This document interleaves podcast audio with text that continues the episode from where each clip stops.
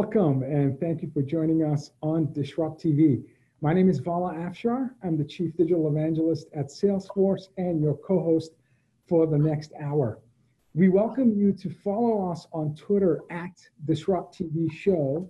Send Ray, myself, and our distinguished guests your questions live using hashtag Disrupt TV, and we'll do our best to answer them live and then certainly get back to you after the show. It's my pleasure to introduce my co-host. Uh, in 2010, he was CEO and founder of Constellation Research. He is the best-selling author of Disrupting Digital Business, regular contributor to Harvard Business Review, ZDNet, and nowadays on Fox Business and CNBC and all the other uh, news uh, outlets covering technology. In my humble opinion, he's one of the top futurists to follow on Twitter at RWANG0. Welcome, Ray Wang, to Disrupt TV.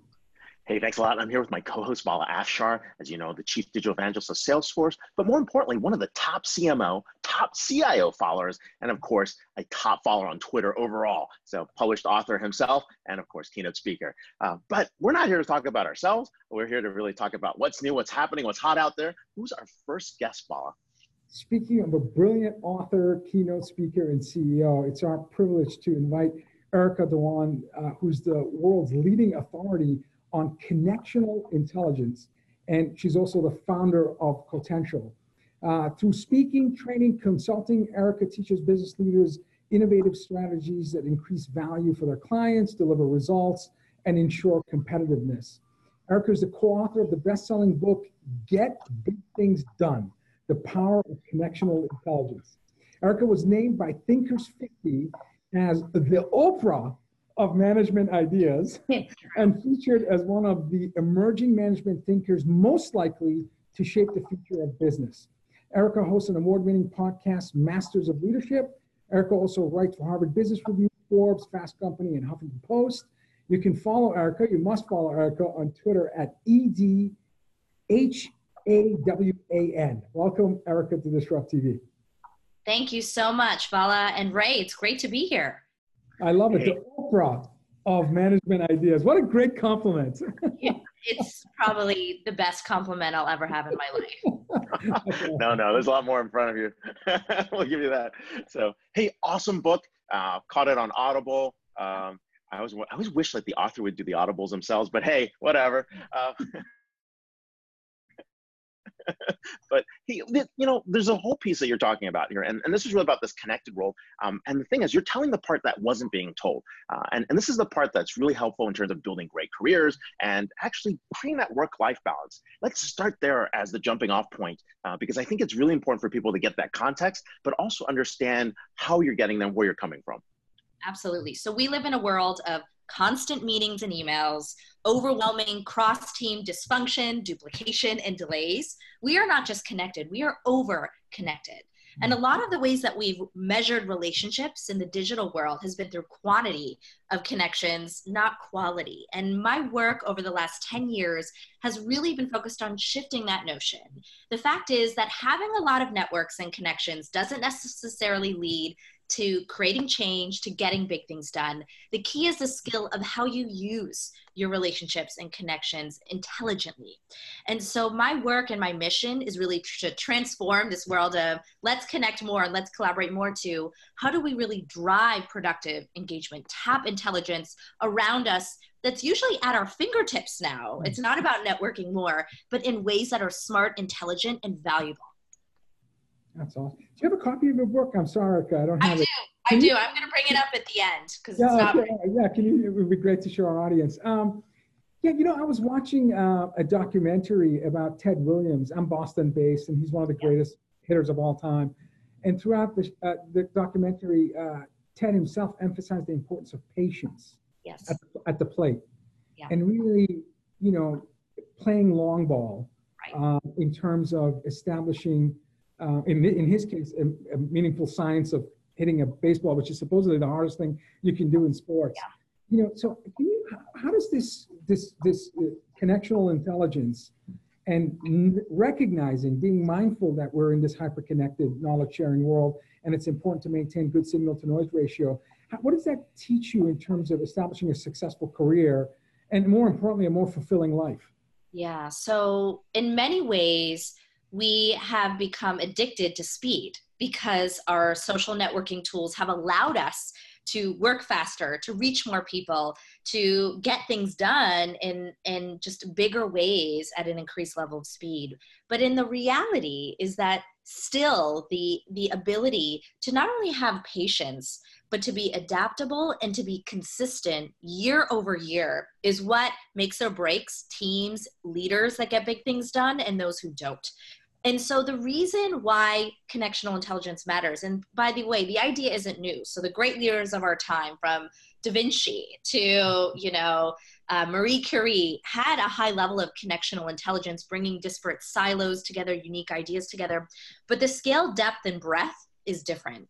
And so, for all of you wanting to use your connectional intelligence, what I would actually encourage you to think about is the fact that less haste equals more speed. So, if you want to build smart relationships, work effectively, you have to build the skill of patient and careful relationship building. Uh, we we're used to responding immediately, not holding our horses, sometimes sending passive aggressive or uh, thoughts, and that is not working in our new world of work. And so, creating that sense of patience, that consistency, because it's both patience, but it's also being consistent over a long period of time, is what makes or breaks those that are connectionally intelligent versus not. You know, and, and what's really interesting about what you're talking about here is, is these are skills like the way people look at emotional intelligence in the past um, that are just starting to come to light, mm. right? And you've managed to put a framework around it. You spend a lot of time researching people. So, who are some of those people that really? Yeah. I just epitomize connectional intelligence and, and really make you think about, hey, this is a characteristic, something that people get a grasp in terms of those what what those characteristics are. Yeah so i have so many examples in my book and in my work and and I'm, i want to share and highlight a few of them. What i'm also really excited about is most of these people aren't people that had a lot of money or even a lot of contacts uh, at the beginning. They had a purpose and an intention uh, one of my favorite examples is a woman named jeannie peeper and Jeannie Peeper grew up with a very rare disease called FOP. In the entire 20th century, there were only two research papers on this rare disease. She spent 20 years scouring from doctor to doctor, trying to diagnose it. Luckily, met one doctor who had met about 18 patients in his lifetime that had this disease. She didn't just get treated, she decided to ask herself, how could I connect this network? What could be possible if other rare disease patients like me were actually in touch? She started off with writing handwritten letters, then mm-hmm. creating the email newsletter, then creating the Facebook group. This group grew from patients to families and friends of those patients. Soon enough, doctors, medical researchers, university professionals joined this Facebook community to get research from the first ever connected network of patients with this rare disease. They began to identify symptoms. Um, they began to work together to fundraise and create the first ever association for this rare disease. Today, they fund, they've funded the first ever medical research for this rare disease just because Jeannie was able to do a few things. First, she was not only curious, she didn't just ask great questions, which we all talk about. She figured out a way to design a way for other people to engage and want to connect with her. It was really an emotional support group first. Then what she did is she asked what other silos or groups might want to contribute to this, um, not just patients and families. And so mm. that's when she brought in medical professionals, scientists, researchers, that's when this new added intelligence and benefit was able to be created. And she didn't stop there. She said, How do we sustain this? So she created the association, she created foundational work at universities. Another great example I want to share, which is also sort of um, completely different, is um, a story about a community called the Granny Cloud. Have you heard of the Granny Cloud, Ray or Vala? Yeah. Granny Cloud is a community of thousands of grandmothers around the world that come together on video Skype and mentor children around the world uh, in developing countries on their coursework. So this began through one professor who put computer Wi-Fi enabled kiosks in slum villages across India to see what would happen if children had access to the internet without teachers present. The kids went online, they were practicing coursework, learning English, and as this group began to get international media attention, and a group of grandmothers in England asked the professor, How can we help? The instant response would have been, Give us more money, help us buy more kiosks. But they said, No, how can we engage? And they came up with the idea of the Granny Cloud. And you think the story stops there, but it doesn't. In fact, research is now being done to show that the video interaction that these grandmothers are having is increasing their cognitive ability as they decline in age. So it's now being considered as a model of engagement for senior centers, retirement centers, and, and really reimagining how do we engage underutilized networks across the world, retired workers, senior citizens, um, and how do we bridge connection in a way that's truly intelligent today?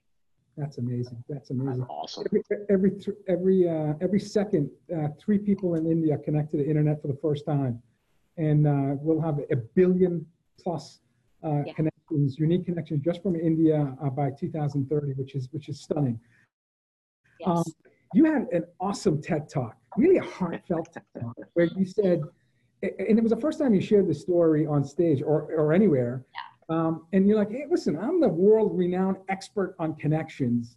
And yet I didn't feel connected to my mom. Yeah. And uh, you ended up for her 60th birthday sending her a painting set. Yeah. And, and, and you did that because when you were young, the fondest memories you had were you and her painting. Yeah. She started painting, and the first painting was an eye, and maybe signaling, Are you seeing me? I can yeah. see you. And then the second painting was you and her. It was super heartwarming exceptional TED Talk, highly recommended. But I wonder when I listen to you, are, are, these stories the reasons why you wrote your book? I mean, why, why did you write your book? Because it was really a personal story, but it taught all of us that, uh, you know, it, it, again, it goes back to uh, uh, Coach Wooden said, go fast, but don't hurry.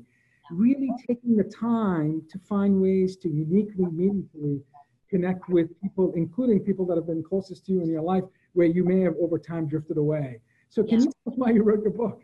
Yeah. So growing up as an Indian immigrant kid mm. in the US, I wanted to check off all the boxes of success. So I went and got three Ivy League degrees. I worked on Wall Street at Lehman Brothers. And, you know, there I was working on Wall Street at Lehman Brothers in the height of 2008, and the recession hits. And my whole version of what success was dwindled down. Um, I really had to rethink, you know, in today's world what really allows us to achieve meaning success um, but also what i saw very clearly was that it's not what teams do it's how teams work that leads to greatness or destruction i mean i not only was working at lehman brothers i saw how poor leadership poor collaboration a poor ability to create and manage connections not only led to one company going down, but it really started the Great Recession and so that's what inspired me um, to spend a series of years at Harvard doing research on this topic. I think another piece is I saw this whole generational discussion around what millennials want, and I really battled that. I'm a bit of a geriatric millennial, and what I saw was that um, it's not about what millennials want. It's about how do we work in the modern age that really drives the processes, products, innovations that matter. And what I saw was that to really catapult we we need the skill to work across silos to intelligently use, leverage relationships to work across networks in smarter ways mm-hmm. not just more ways. So that's what inspired the book. Mm-hmm. And my learning journey on that has also been that we can't just throw out best practices. We have to be mm-hmm. tailored and think about what will really create connections in the in the work we're doing and with the people we're with. And that could be digital and social media oriented or it could just be as simple as getting your group together, going on a walk, and doing something fun and different that makes you laugh. Wow. Now, you go deeper in the book and you talk about the five C's of connectional intelligence. I think there were curiosity, combination, courage, combustion, and community. Uh, give us some examples of like how that works and comes together. So yeah, so um, a great example of the five C's in action is a, is a story from Colgate Palmolive. A few years ago, there was a team at Colgate that had developed a new fluoride that they were meshing in their toothpaste. But there was a mechanical flow problem. The fluoride was getting stuck in the equipment. It wasn't meshing well. All the best chemists mm-hmm. internally were trying to figure out why. No one could.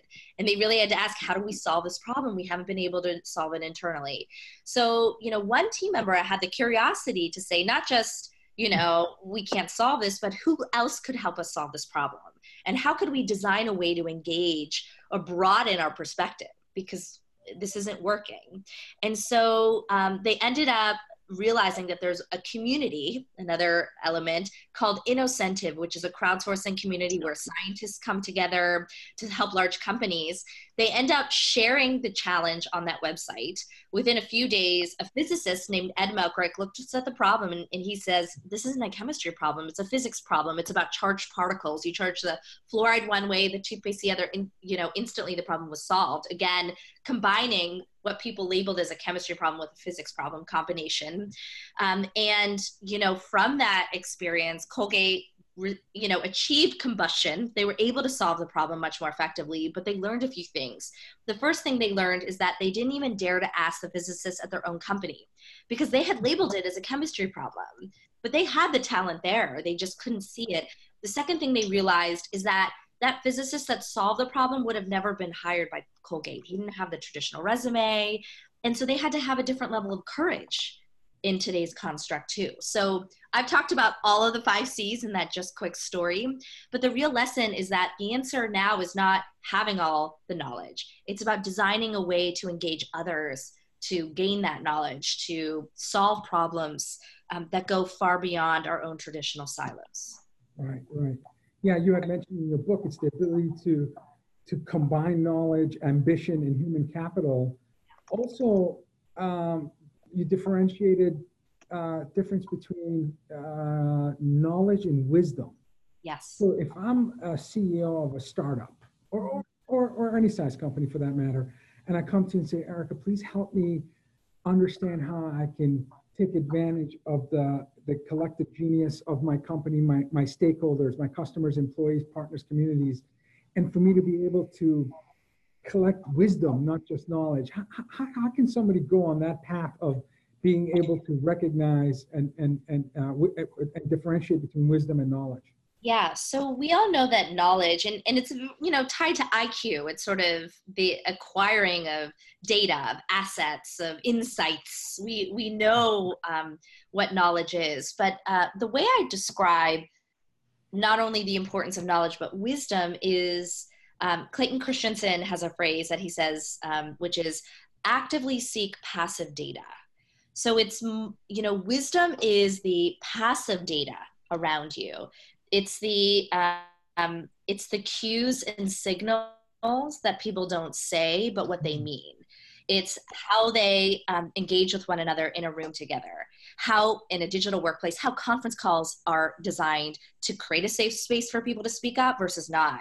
How, um, actually, I just did some great research on the number of BCs, BCCs in a company culture actually signals a lot of data and passive data around trust or fear in a culture. Mm-hmm. Um, so if you want to not only collect knowledge, what people give you, but you want to gain wisdom around your surroundings look for where that passive data that those cues and signals may be that are not verbal um, but really make a huge difference on how people interpret manage and relate to one another. Great advice. Super wow. very very important. So so here's a question we get a lot and it's one coming as well uh, from someone on twitter. How is connected intelligence tied back to awareness and being awoke so, uh, great question. You know, I would say that, and I imagine it's a bit of awareness, self awareness, and group awareness. I put it in both of those categories. Yep. I would say awareness is really an element of emotional intelligence. It's really a key, you know, awareness, self awareness, and empathy is really the combination of what EQ is. And so we all know what IQ is. We all know what EQ is, and awareness is an element of that but in today's um, in today's modern over-connected era we can't just rely on iq and eq because most of the time we're not in a room with one another. We're working virtually. We're working across disparate networks. So we really need to build the skill of connectional intelligence to create greater value out of our connections. But i would say that um, they are separate things and that we need both because what we also see is um, we can use we can engage a lot of connections, but not truly be aware sometimes of mm-hmm. what's actually going on.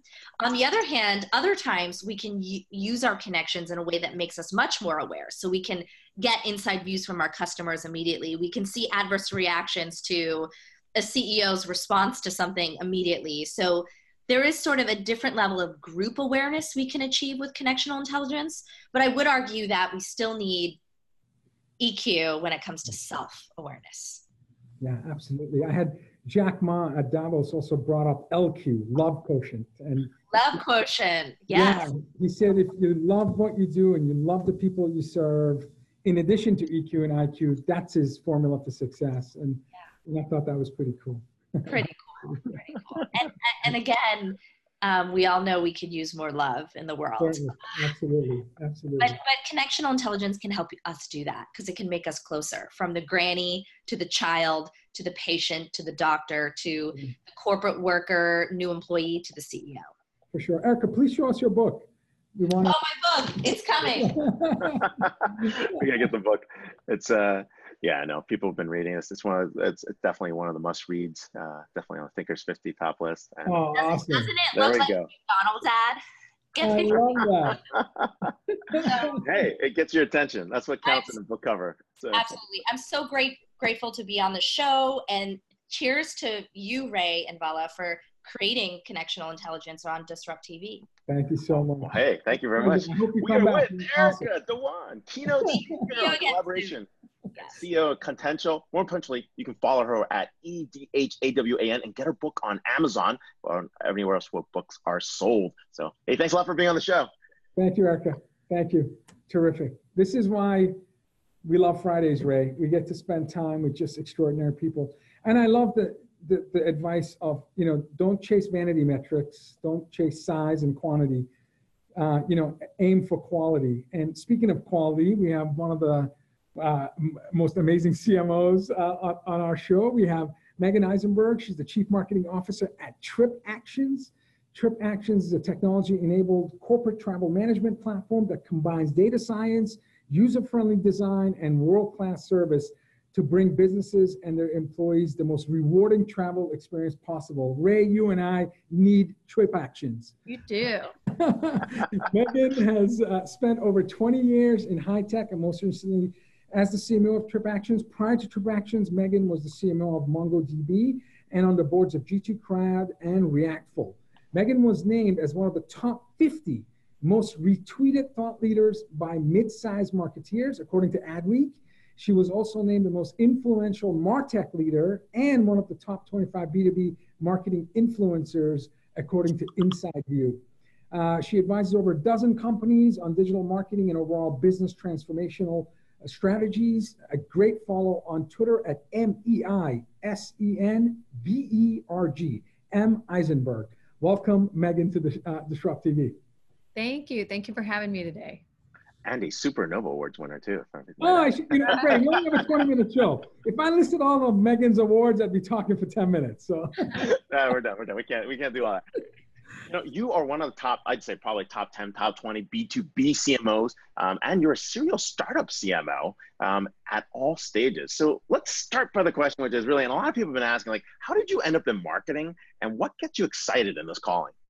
Sure. You know, I actually started out as an IT engineer at Cisco Systems, uh, went back to business school and realized it was a great time to pivot and that I enjoyed a lot of the marketing and strategy classes I was taking. I could come out and market uh, for tech companies and understand the product, understand the buyer. So that was what got me into marketing.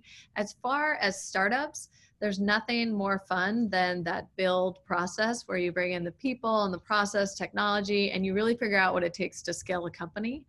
And that was certainly a draw to, to come to trip actions. You know massive market uh, growing very fast adding over 200 customers a month. And we're over 1600 now. And uh, you know it's just a lot of fun to build these companies and take markets well, you took Mongo out and all the way from the beginning to end. That's pretty important. So, what a big one. This is uh, another big B2B one. You guys are based in Palo Alto, right? We are headquartered in Palo Alto, but we're global. We have seven offices around the world. Very, very cool. So, tell us a little bit more about what attracted you to join a, a young company uh, and, uh, you know, what you've observed covering the sector uh, with, uh, you know, with, uh, with your company. Yes. So certainly for me, when I look at companies, I'm looking at the team. So Ariel and Ilan, amazing founders. Uh, I'm looking at the addressable market, online business travel, 800 billion. If you look at what's on mobile, 260 billion, that is 10x ride sharing. So I, you know, very attractive to look at that size market. We've got amazing investors. We took our Series C in November from Andreessen Horowitz. So we've taken over 200 million in funding and growing really fast. So, you know, I'm looking at the team, I'm looking at the market, awesome product. And certainly I spent some time talking with our customers. Uh, we've got the likes of SurveyMonkey, Lyft, Procore, WeWork, uh, those kind of customers, just talking to them and their love of what we really deliver from a support and service standpoint for our travelers. That's awesome. You should interview very... travels quite a bit. yes, yes. Yeah, I'm, I'm a small customer. I'm about a, about 150k in spend, so That's not much. Hey, we'll take it. not much. But uh, but hey, you know, t- well, tell us more about Trip Actions. Like, how does it work? You know, what part of the market you're going after? I mean, it is it is really much bigger than the uh, ride sharing market, which is really really small part. But you're talking about the overall travel and travel spend, especially on the corporate yes. side, right? So. Yeah, you know, we are very heavy in mid market and and going after enterprise as well. Uh, like I mentioned, some of our customers, WeWork, SurveyMonkey, Lyft, Lime. We've got all the scooters. I like to joke um, with Bird. But you know, we are cross industry, not just one industry. Of course, we've got a ton of tech early adopters, and you know what I love about it. I just went to London and Amsterdam, and it was unlike anything. First of all, booking was easy, lots of choice online. The average person takes over an hour to book a trip. Our average is six minutes. Uh, and it's because we're using that wow. machine learning and AI to serve you the content you want and make it really easy. And then we really take a consumer approach with our app. Uh, and we've got in-app 24-7 chat support. So we do the booking and the support. It's not like you're booking uh, through one place and then you have to call into support.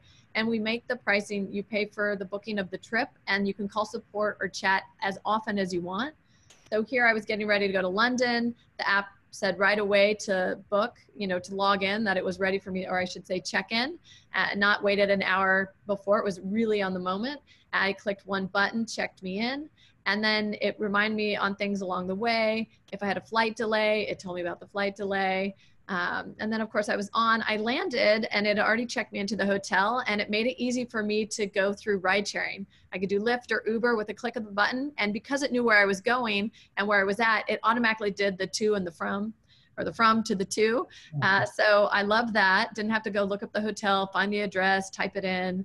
Uh, and it just constantly is there with you. And if there's an issue, I just chat you know, who wants to look up the phone number or go wait in line at an airline to figure out if your flight's canceled or, you know, weather issues when the app can take care of it. So it's been, you know, I traveled a ton back and forth to New York uh, for MongoDB, and it's just, I, I wish I would have had this uh, travel management company when I was there. That's amazing. Wow, something definitely to look at, dude. I'm on the road like 280 days a day. Huh? Yes, a year. I, I was uh, I was in Amsterdam a couple of weeks ago, and I'm heading to London a few weeks from now. Um, so the elements of air, hotel, and car travel to and from, uh, certainly having that orchestrated with preferences. So if I'm always an Uber Black, then knowing that that's my preference, or if I'm, you know, uh, always looking for minimum uh, hops when I'm flying, so direct flights are always a preference and then if you have my spend history, you get a sense that, you know, staying maybe above a three star hotel. But in addition to that, if it's an application that's looking for your lifestyle and entertainment, knowing the restaurant, like I would have loved advice when I was in Amsterdam where to eat. Yes. Plenty of choices, but I had no idea, you know, which one stood out in terms of, you know, uh, best places to eat, uh, uh, I, ended up hosting a, a, CMO event at Van Gogh Museum, but if it wasn't for that uh, already orchestrated appointment, I didn't know Van Gogh Museum was, you know, five minutes away from my hotel. So uh, uh when it comes to um, uh, travel platforms, do you see, and I apologize, I, am not a client, so I don't know, but do you see at some point a lifestyle management in addition yes. to just airfare, hotel, and rides to and from yep uh, in your future? Yeah, we, we are certainly looking at all of that, including rail uh, in there. Uh, hmm. but yeah, our vision is we know you're going to land, you're going to be hungry. We're going to have room, you know, something sent to your room, even if you prefer that to eat. Uh, and we we know some people want to be near the uh, downtown livelihood or some people want to be near the office. We're looking we, provide you the hotels that are in the area that you're most likely to want to be and on, on your behaviors. And I, I, get it on the restaurants where should i go? Where should i eat? Uh, and all those preferences. So we're we're collecting what you like in your profile. We're serving up loyalty. We look at the loyalty stuff that you want uh, to make it as easy as possible.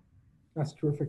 And do you think at some point it'll be Yelpified based on TripAction's clients, where it's peer recommendations that drive the uh, the, the what you offer up to to your yes. Actually you could see where the re- for me when i was booking hotels it showed me where other TripActions people stayed in amsterdam and london so i could get a sense and it's got ratings and reviews in there. We also have an interesting thing around rewards that you may not have seen that really aligns our incentives with finance and travel managers because most people they'll get a hotel let's say the threshold in that area maybe new york is $500 most uh, behaviors will, will book you at 499, right they'll get the best hotel for their limit well, with TripActions, we actually will say, let's say the median price, and you go below the median price, you book for 400.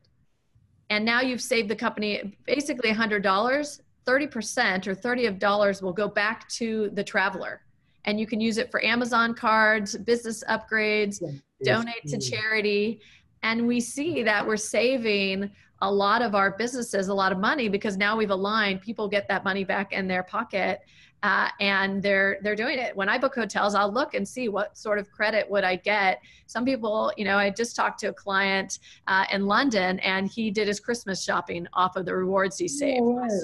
uh, so i love this gamified principle of cost savings where it's shared uh, benefits between the traveler and the company. That's awesome. That, that yes. is so cool. That's yes, well, it also helps adoption. About half of people on these traditional legacy ones go rogue and they don't even book on the system. They don't like the experience. They can't find the inventory. They're not incented to be on there. Uh, with us, we have over 90% adoption. So our rates are really high. Employees and travelers want to use the tool. That's terrific. Wow. Made the booking tool easy to use uh, and gets people to do that. But then you also the back end, which is the travel management piece, uh, easy for everybody on that And So it's it's uh, it's like a, it's a multi-sided design point uh, in terms of the ecosystem. So pretty pretty cool. So, but hey, let's talk about marketing. Sure. Right? Lots of trends, lots of things happening. Um, lots of trends that actually comes back all to be the same from what we can tell. But what's key to scaling on the tech side? Um, and, and what, what works? What do you need to do uh, in general on the B2B side versus uh, what's happening uh, in, in the in traditional B2C uh, side? So. Yeah, you know, I definitely, when I think about scale, I think about three things people, process, technology.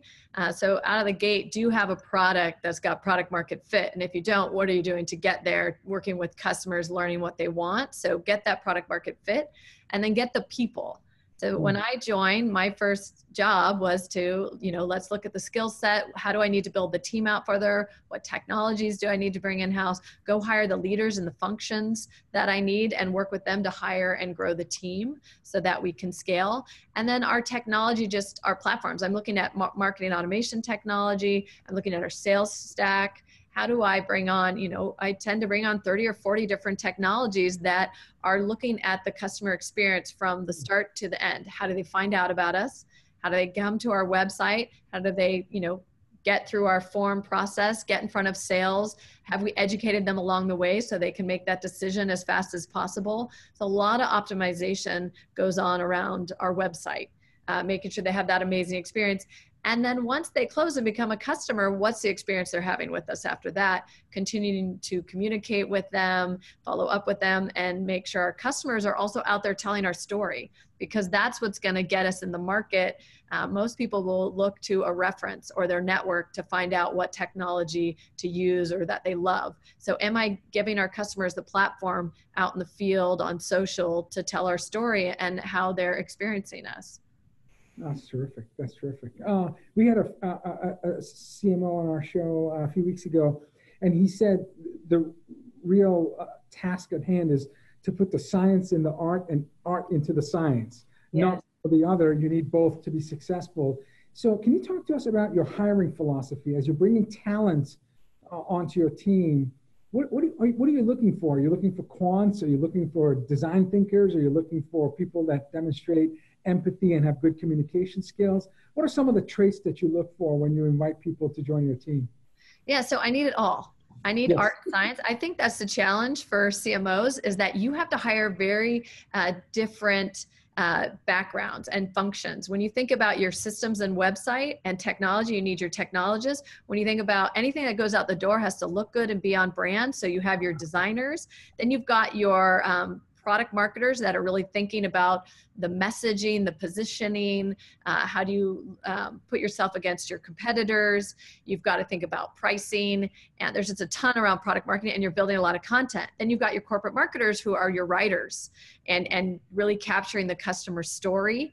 And then you've got your field marketers and events marketers who are out putting on. So each of those roles has a very different background. You can't just go hire one.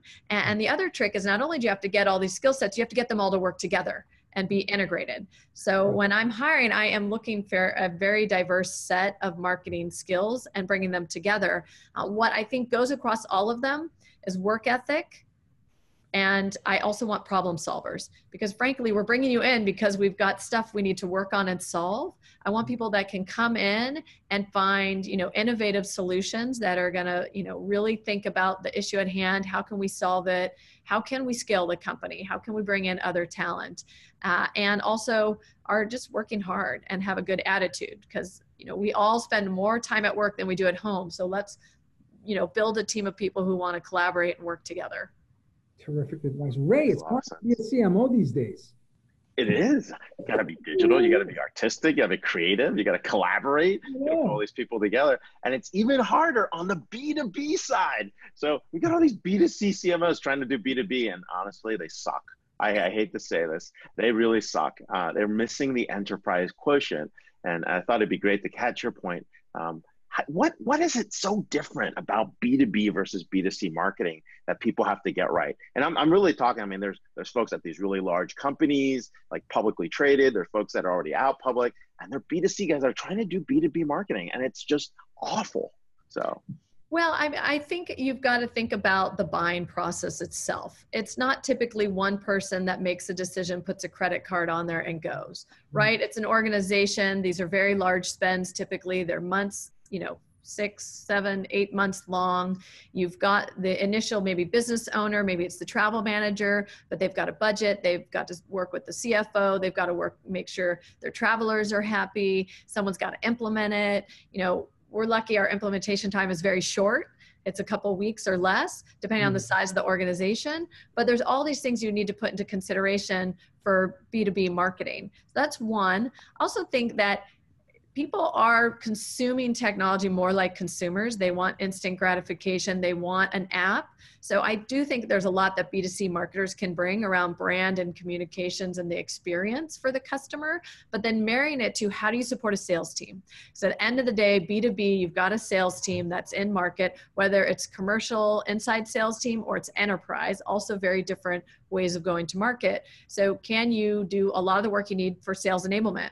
There's a ton of content making sure they are reaching out to the right buyer they have the right content um, they can uh, set up the deal for success and, and close it and you're trying to make them productive right? It's a very expensive resource. What are you doing to help the sales team get in front of the right person that's ready to buy now with the right message?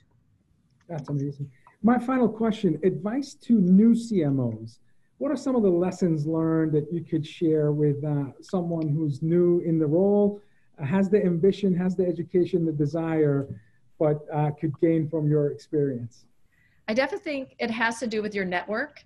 Uh, mm-hmm. throughout my career, I've been very fortunate to be surrounded by CMOs and VPs of marketing that were willing to meet with me, talk with me.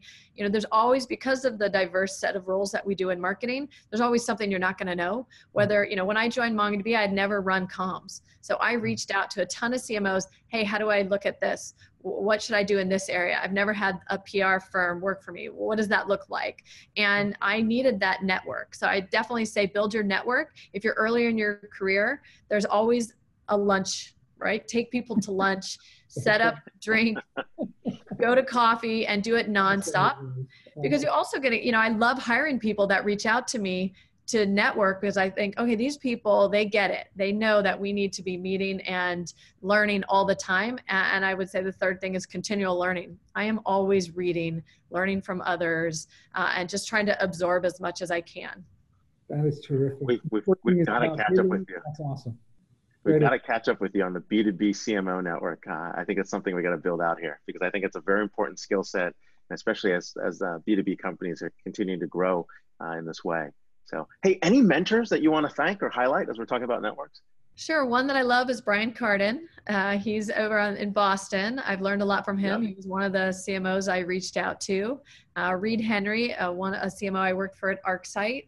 Uh, and uh, definitely, I would say on the understanding companies and where they are, uh, Byron Deeter ha- has mm-hmm. always been a, a yep. colleague and friend of mine to help me evaluate and look at the different companies out there.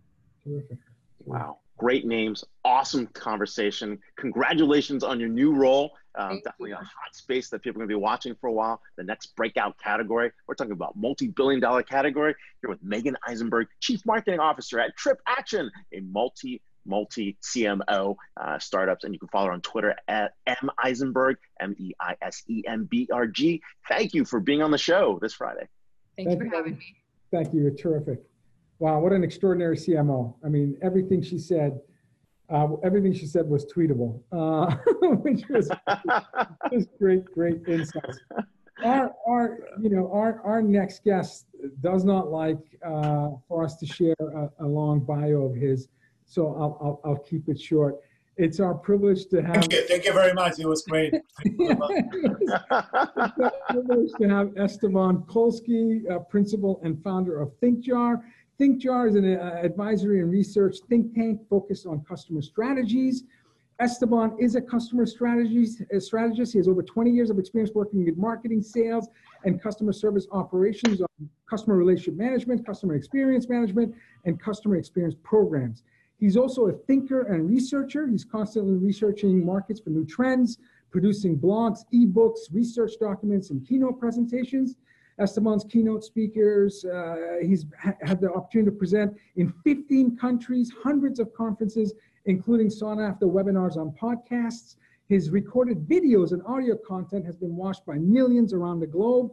Esteban is a consultant. He does not believe in long consultant engagements. He uses research to guide his consulting practice, customizing the optimal advisory service best suited for his clients' needs. Esteban research is not simply a regurgitation of statistics and facts, it's deep analysis of what the data means and how you can apply it to your specific case while leveraging his experience to provide pragmatic, pragmatic view of what works and what doesn't. You can follow Esteban and his work at estebankolsky.com. Ah, finally, not Twitter. E S T E B A N K O L S ky.com. Welcome, welcome, Esteban Kolsky to TV. Tell you what, remind me to never ask you for the long intro next time, okay? no, sure. See, because, because you're not on Twitter, I'm afraid people don't realize you're a world-renowned keynote speaker, consultant, strategist. You bring a decade of Gartner experience with you. So you're an amazing person, and I'm happy to Thank share. You. Thank you. I appreciate the most interesting backgrounds. yeah. So so time is of the essence, that Vala. So let's move it. Ray, you get the first question. All right. All right. Here's what's hot. We're we're back to talking about engagement. Um, everyone's getting the definition wrong, and everyone's mixing metaphors around engagement. So okay, what really is engagement? I mean, we, you and I have talked about this. We've debated this for years, maybe decades. So, what is engagement? Uh, it's what happens before you get married. Next. on that.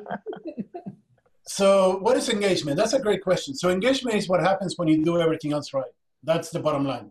Uh, you you cannot achieve engagement. You cannot go for engagement. You cannot measure engagement. You cannot do anything other than just hope that it happens if you do everything right. So your goal as a practitioner of uh, you know enterprise tech is to actually create the best possible scenario so that everything that your company does is fantastic. So that everything happens right, and then your customers, your employees, and uh, your partners and your stakeholders, they all end up being engaged. Simple. Now, The question is, since you cannot really produce engagement, what is it that you can do to affect and measure engagement, right? I know that was going to be your next question. So thanks I for was the. about to ask that. I just happened to have written something about this, so I know that's your next question. you know? no, but I want you also, also as you answer that, your philosophy is you don't believe you don't believe long uh, uh, consultancy uh, Uh, engagements with your clients. You typically say, you know, I can spend two to three days and give advice that they need. It could go up to six months depending on the project. But when you think about you have a short time to assess a company's ability to effectively engage their stakeholders, what do you look for to, to, to, to make the most of that short amount of time you're spending with a client so that when you leave, they understand how they can become more relevant in, in today's economy? Okay, so let, us get into the weeds. I swear it's not planned, it just happens that way. I am that fast thinking. But so, so let's, let's get into it. I mean, that's a great question because uh, I often get the question asked, you know, how can we generate engagement? I have six months, I have a year, I have 18 months, I have whatever time. Hey, there you go, Ray. That's a nice one. you know, I don't have that much time, but I need to generate engagement. My CMO, my CEO, my CEO, whatever, oh, told me I need to engage my customers. So how do I do it, right? And and what, what I do is, you know, basically I go back to like the, the, the same questions, the same concept that I just said. You're not going to get to engagement.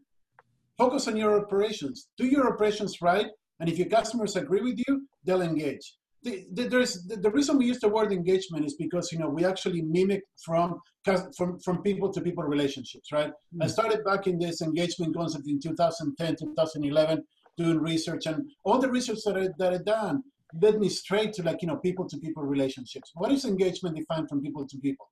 How do you actually get to engagement, right? You have a first date. Are you really going to go on a first date and get engaged or get married on the second date? No.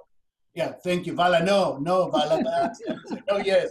No, no, you're not going to get married or engaged in the first date. I learned this, okay? Trust me. So, but you know, what, what is it that, how do you do it? You do a first date, you do it right, then you get the right to get a second date. You do two dates right, you get six more dates. You do eight dates right, then you get the, the, the, the time to have the talk, right? And the talk is about how do we actually engage? What are we going to do longer term? You know, what, what do I know about you? What do I learn about you? I'm sorry, those weeds were driving me crazy. So, what do you know about you? What do I learn about you? And like, you know, what can we do? I mean, now I know a little bit about you. Now you know a little bit about me. So how do we actually do this? How do we create this, uh, finally, this, this continuum, right? How do we put all this stuff together? Mm. Um, you know, I, I, learned a little about you. You learned a little bit about me. We, now we have a relationship. So now in the relationship, there are certain constraints that disappear. You no longer have to earn my trust every day. I no longer have to earn your trust every day. There's an inherent trust that we have in there and are we gonna work? We're gonna work off that. Let's go to green screen now. Uh, well, the flickering is killing me, you know. But how, how, now, now, that we have something together, then how we're we to learn? What? How are we to work on that? And that's the same thing with your with your customers. You learn about your customers. You learn what they want, how they want to be talked to, how they want to be engaged. What is it that they do that they're asking from you? Then you learn what you can do better. You know what what, what you, how you can do it better and then you start creating a you know more streamlined approach to this, right? Now you need a better way to measure that. So the, the way to measure that is not through metrics but through indexes, and that's a whole different show. I'm just you know setting up my uh, job, uh, um, my my my my, my uh, ability to come back to this show. We'll talk about you know how we measure this in indexes, right? But once you get to that point, this is the critical part that most companies miss. Once you get to that point, you're actually at the point where you find commitment. And commitment is a critical part that all these customer relationships are missing today. We never try to get commitment. We always try to get engagement. It's like going on a second date and saying, by the way, I'm going to have mm. your kids. That doesn't work either. I tried this, by the way. You know, but but you know, you don't get to have your kids on the second date. You got to build a commitment. You got to get a, a, a, basis of trust, build a commitment, and over time you get to engagement.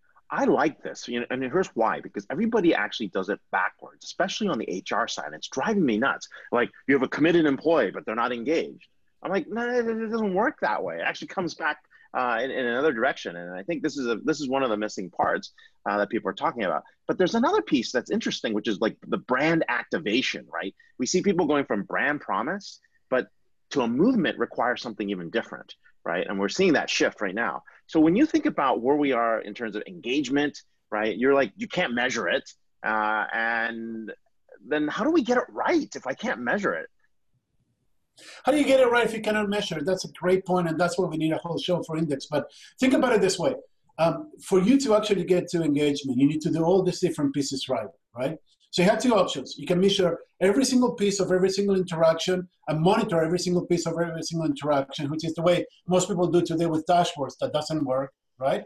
Or you can create an index of all these different pieces and have a single number that you go towards, and then you use that index to see how things are going. You go up one point, 10 points, 15 points, you go down 1, 10, 15, it means different things, right? And once you actually see the number over a long time, the index versus the different points, you start to see like over the long run, how do you actually generate engagement? How do you actually maintain engagement, right? That's the critical part. If you focus on a specific part, you're gonna do every single interaction right, but you're not gonna generate trust because it's only one interaction out of the many, right? Exactly. do everything right. That's how you measure in an index versus a metric. Exactly.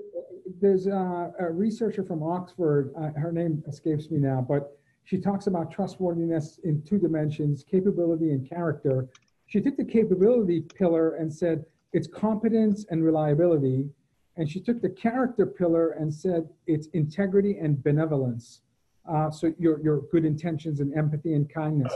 So when you say index, are you saying that if you want to measure trust, you should think about capability and character, figure out what those uh, sub elements are, and eventually score your clients across those dimensions?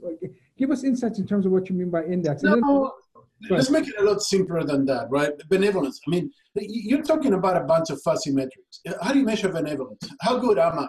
Don't ask my ex-wife. How good am I? Right? Don't ask my kids either. You know, but how do you measure benevolence? How do you measure integrity? Right? Those are things. So you, there's a lot of there's a lot of companies. We had Heather. Uh, please remind me her, her last name. Uh, who was on the Heather show? Holmes. Heather, Heather who? Sorry. Oh, Heather, which which one? Uh, well, there, look. Uh, um, Green Bay. Heather Green, from Green uh, Tech the lady. CR. Uh, um, and, and she talked about uh, business to business buyers, consumers looking at sustainability metrics in terms of determining which companies they want to partner with. So there is the culture of giving, philanthropy, sustainability, which you know loosely can maybe get mapped to benevolence, I suppose. Uh, you know, I mean, Yeah. So, you well, tell let's me. I mean, well, you, you need to stop drinking Kool-Aid when you go to the well, no, no. but I mean, the Heather Clancy's point was was a little Heather bit different. Clancy, yes. Heather And I think you were talking about Rachel Botsman, one of our favorite speakers. Rachel of all Botsman, time. that's right. Uh, she was talking about trust. She's got that new book out. So, um, but but I just think when you talk about commitment, if that trust isn't there, there is no commitment, right? there's no commitment. anyone who we we didn't trust. So how does your index measure trustworthiness? So, so here, here's the thing. You're talking about a lot of metrics that are very fuzzy metrics, right? How do you measure benevolence? How do you measure commitment? How do you measure engagement? How do you measure, you know, uh, integrity and, and, and com- commitment and things like that? You cannot measure those things. You cannot. Those things evolve over time as you do things. If anybody who ever has gone to, you know, to to to, uh, to to to look at you know the outcomes, you know that the outcomes happen because the things get done right in the in the process. And to do things right in the process, you need to focus on every single step of the process and how can you improve it. Let me give you an example, right? Uh, let's say that you have a problem and you go to your favorite bank. Um, you're not going to get up in the morning and say, I want to engage with my bank today, or I'm going to commit to a conversation with my bank. They're like, you know, those so and so, you know, it's really screwed up my account. I need to fix this, right? So then you're going to pick up the phone, you're going to go to the branch, you're going to go online, you're going to go to the ATM, and you're going to try to fix it. And if every single step along the way is like low effort, aligned with your needs, meets your expectations, then that's going to be what you're looking for, right? So me as a company, I need to understand your expectations. You are looking for a fast and easy fix, or you're looking for a thorough and repeatable fix. You're looking for something that is like, you know, somebody holding your hand, or you're looking for like, I'll leave you alone and you do whatever you want, mm-hmm. right? These are those things I'm going to look for. Well, I mean, some of the hardcore metrics to me is propensity to buy and deal size. If they keep buying more and and the deals are more, then maybe implicitly you've gained their commitment or trust. But I'll give you a bank example. I was with a bank, a major bank, maybe the number one bank market share in New England for 10, 15 years. I needed some Notary Republic, uh, Notary Republic uh, support. They, I called in advance. They said, "York, come in. We'll give you, we'll give you that." I, I went in there, and a VP at that bank brushed me off. And had they just looked up to see, you know, this is not your average client. I actually have a few dollars in my checking and savings account. I dropped that bank in 24 hours after Right. 10 plus years because they totally dismissed me after telling me they would deliver the service to me. But here's the deal. Lack of benevolence, that lack of kindness for 10 minutes, and they lost a significant client. Bavala, you dropped that account because you had never made a commitment to the bank and the bank never made a commitment to you. If the bank would have made a commitment to you, they would have known that that's a temporary situation. They would have said, oh my God, this guy's been here for 10 years. And look, he's a face, he's a face of Salesforce. This guy's more famous than God. God actually comes and asks Vala had to become more famous so religion doesn't go down. They, would, they would actually look at all those all those factors and they would have made a commitment to you. Like my bank died with me with my two dollars in the account every day. But they still do what I need them to do because they know that I, I've been there with them for 25 years. The commitment is the key of this. If you Yeah. made a commitment to the bank, you would have said, ah, that's a bad banker. He doesn't know me, no big deal. I called Johnny. Johnny helped me last week and he knows where we are and we have a good trust and a good relationship that we built, right? That's Vala, they're, they're, Vala, they're lacking commitment intelligence. So Honestly, all she had to do was just look up my account uh, without knowing where I worked and just see my commitment to them was a substantial deposit of 10 years into that bank. But yeah, anyway, my point was well, they also got acquired, Vala, so we'll give them a little. No, I'm just kidding. Here's the thing, you know, it's going to be lunchtime, by the way. So uh, here- here's the thing, right? I mean, your commitment was, depo- was not depositing the money. That was your action. Your commitment is to say, these guys will take care of me when I have a problem, right? Yeah. And I know they will because they show time and time again that they do it. And that's your commitment. So then that level of trust that they'll take care of you, you'll take care, you put the money in, they'll take care of you. That's what builds a commitment. Yeah. If that would have happened before, if this was not your first major problem with the bank, then you would have said, ah, no big deal. You know, Yeah. it's something that happened once. If this is your first major problem with the bank, you never, never made a commitment. You need to have the ups and the downs to make a commitment. Like you do in a human to human relationship, you need to have, you know, the, the, the, the- the problems with like your, your girlfriend finding your, uh, your, your iPad with all the chats with your ex-girlfriend that it happened to me and then confronting you about it and you being able to explain how that is possible and how that's a problem and, and how it should be different, right? but I That's got, what actually that's but I got to tell you something. My father and my grandfather didn't have the choices that I have today when it comes to banking, hospitality, travel. So today, any one of us can, in a in a snap, change to another provider. And those choices that have empowered the consumer is such that if you don't have be- benevolence consistently, even when you don't know anything about me, don't judge a book by the cover. You're gonna lose. You're gonna Yeah. lose because people We're trading loyalty for convenience, loyalty for value, loyalty for Convenience status. will always win, always. Yeah. You- uh, Lo- loyalty loyalty is a horrible measure because loyalty is a one-way measure it's like you know i'm loyal to you that doesn't imply exchange loyalty right engagement is the actually replacement for loyalty because it's a two-way street you cannot be engaged to somebody and then they're not engaged to you that's called stalking it's a legal fee you go to jail Well, he- we're here with Esteban, who's committed to a double quarter pounder. Uh, yeah, it's a big mug with bacon that. Come on. All right, real quick, what's on your research agenda? What's hot? We know commitment's hot. You're actually onto a big idea here. Uh, I, I can see the formation of that. Uh, what's on the research agenda for the year? so so so there's two things that I'm actually really focused on this year. One is, is the concept of engagement, engage employee, engage customers, engage stakeholders, right? I don't think that engagement is something that only happens with customers. Ray, you said it better, you know, earlier. It needs to happen with the employees, it needs to happen with customers, with partners, every stakeholder. Everybody needs to be engaged for something to be successful. And I'm looking for like, you know, how do you tie engagement to commitment? How do you tie engagements to outcomes, right? Mm. And the two is the perennial. Uh, since there's very few people in this world that know what AI means and how to spell it right. And you'd be surprised how many people misspell it. And they don't understand what it is. I'm looking for how you actually, as a company, uh, take on AI, take on data, use it, and, and get, get get value out of that. And I'm having I a lot want of to go, I, I want to go now outside doing videos. So, how do you spell AI? Listen, please, please let me write about both of this, uh, both research um, uh, materials, please. Uh, I, Anytime, dude. I, I actually have uh, I have some some charts and slides and tables that I'm developing that I will send to you, and you're welcome to write about it. And uh, that's going to cause me heartache forever and ever, like it did the last. That's going to get me another 10,000 Twitter followers. So I love it. okay, get the infinity loop in there. Someone stole it. Esteban still needs credit for it. So. It's, all about, it's all about the banking hype. That's what I'm about. The banking hype. I'm putting putting reality into it. Debunking hype every step of the way with a quarter pounder in the background. Woohoo! All right, we're here with Esteban Kolsky, principal and founder at ThinkJar. He doesn't have a Twitter handle, but if you find E. Kolsky, you might find a Twitter handle somewhere. so says the camel. Um, anyways, hey, thanks for being on the show. One of our Come back. Come back on the show. And, uh, Well, we have to talk about indexes next time. You know, me and my buddy here. We, we got to talk about indexes. Let's devote Ride the hump, beat the index. All right. Episode 143 was over. Thank you so much, Esteban. And we got exciting episode 144 coming up. Vala, what is up for next week's show? You know, I'm still trying to absorb three extraordinary guests. Uh, certainly, Esteban always makes you think. Uh, one of the smartest analysts I know. Uh, next week, episode 144, uh, we start off with another CEO. This is like, it's becoming a theme where if you want to learn from best and brightest CEOs, you come to DisrupTV. Sean Lane, CEO of Olive AI and former NSA intelligence officer. So someone who absolutely understands AI is going to give us, uh, drop some science on us.